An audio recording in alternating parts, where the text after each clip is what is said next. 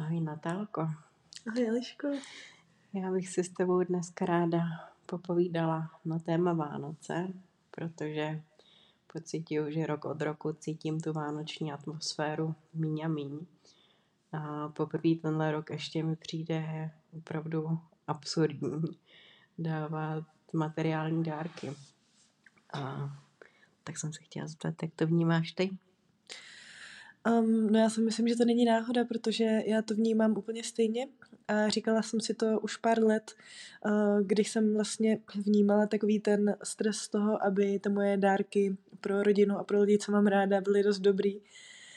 A přitom jsem celou dobu věděla, že to vlastně není to, čím projevujeme tu lásku těm blízkým lidem a vůbec to není něco, co by nás mělo stresovat a co by nám vlastně mělo dělat nějaké potíže během toho roku, kdy bychom hlavně měli být spolu a zaměřovat se na tu lásku, která vychází hlavně zevnitř. Souhlasím. A myslím, že je krásnější, když si ty dárky v podobě společně stráveného času v průběhu roku dáváme navzájem. A je takový to, že třeba před minulý roky jsme v rámci rodiny měli neúplně, řekla bych, harmonický situace kolikrát a člověk se na ty Vánoce sejde a v podstatě je taková rádoby vánoční, až jako uměle vytvořená přátelská atmosféra, ale kolikrát to může zvrtnout vlastně to, jak to vypadá v průběhu celého roku normálně. Ale musím říct, že letos to bylo mnohem klidnější, krásnější a že to právě bylo v takové jednoduchosti u nás doma. A jsem za to moc ráda, protože to je pro mě opravdu největší vánoční dárek, to mít takhle v té rodině. To úplně souhlasím a já si jsem jistá, že je mnohem víc lidí, kteří to mají takhle. A ještě, co by jsem určitě k tomu chtěla dodat, je, že ta váha těch dárků je podle mě třeba největší, když si na tebe jen tak někdo vzpomene během toho roku a ne proto, že ti koupí dárek, protože si myslí, že musí a protože to nějak ukazuje právě celou tu atmosféru vánoční.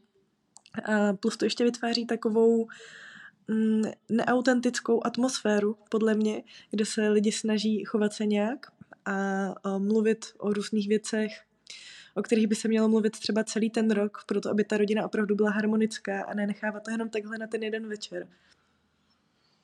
To je taky pravda.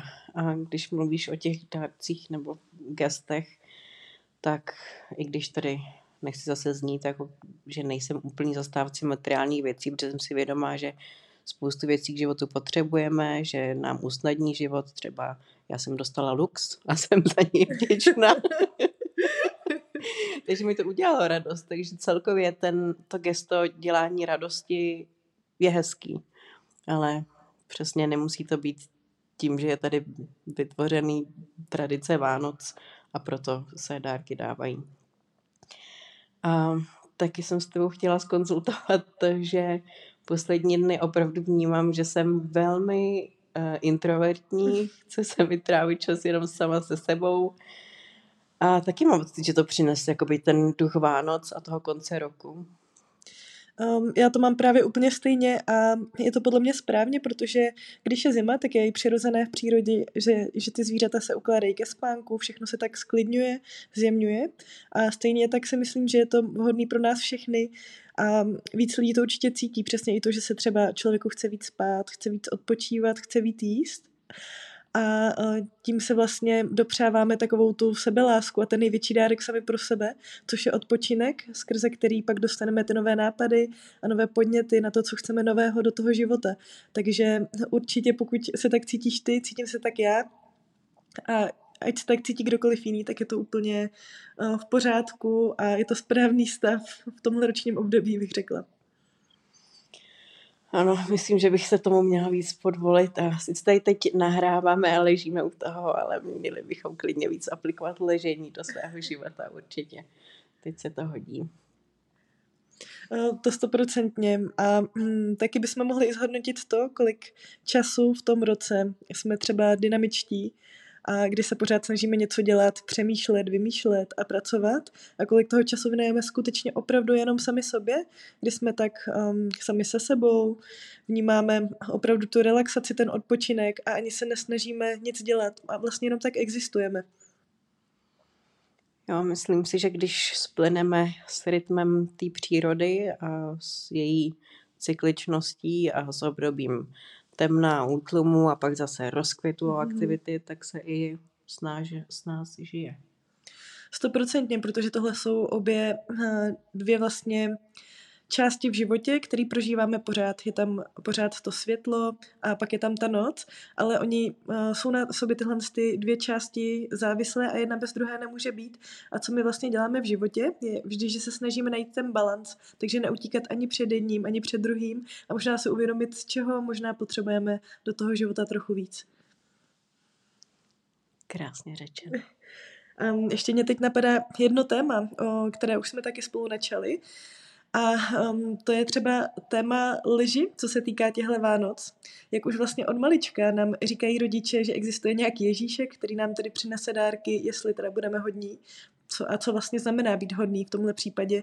A já si pamatuju, když mě rodiče řekli poprvé, že Ježíšek neexistuje, to mi bylo asi 6, byli jsme na dovolené, tak moje reakce první byla, a proč jste mi to říkali? A proč jste mi lhali?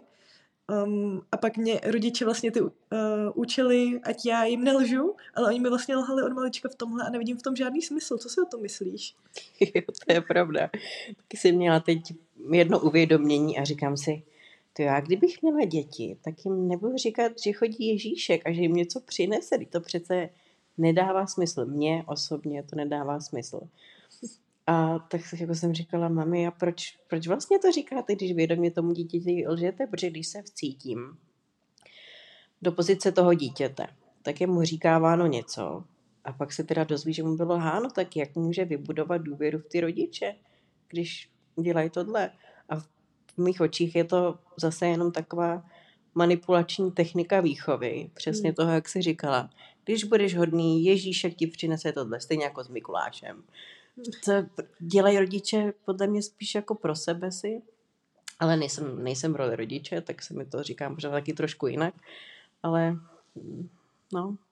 Přesně tak, s tím úplně souhlasím a hlavně mě i napadá, že my vlastně teda říkáme tomu dítěti, že něco existuje, že to nějak je, on z toho má radost, těší se na to, ale pak mu to někdo úplně vezme a řekne, že to teda vlastně není pravda a možná to může pak vytvořit nějaký podvědomý vzorec myšlení, který možná i všichni teď máme a to je třeba to, že se na něco těšíme nebo něco chceme, ale podvědomě se toho bojíme nebo nejsme schopni se tomu 100% odevzdat, protože možná těhle lží bylo víc, který nám lidi, spíš rodiče řekli během toho dětství, když se třeba dělali legraci z toho, že existují, já nevím, duchové nebo strašidlo, jak ten Ježíšek a myslím si, že vždycky nejlepší cesta je ta autentičnost. Stejně tak, jako jsme se bavili poddat se tomu temnu, tak tomu světlu. No, je pravda, že do podvědomí se nám potom můžou jako následky tady těch nevinných vozovkách lží uložit různý programy a tak se nám to promítá do svého života, ať už si to uvědomíme nebo ne. No. Já si myslím, že kdybych teda chtěla vytvářet nějakou jako magic se svým dítětem, tak mu třeba řeknu, že jo, je vánoční čas a že se plní přání.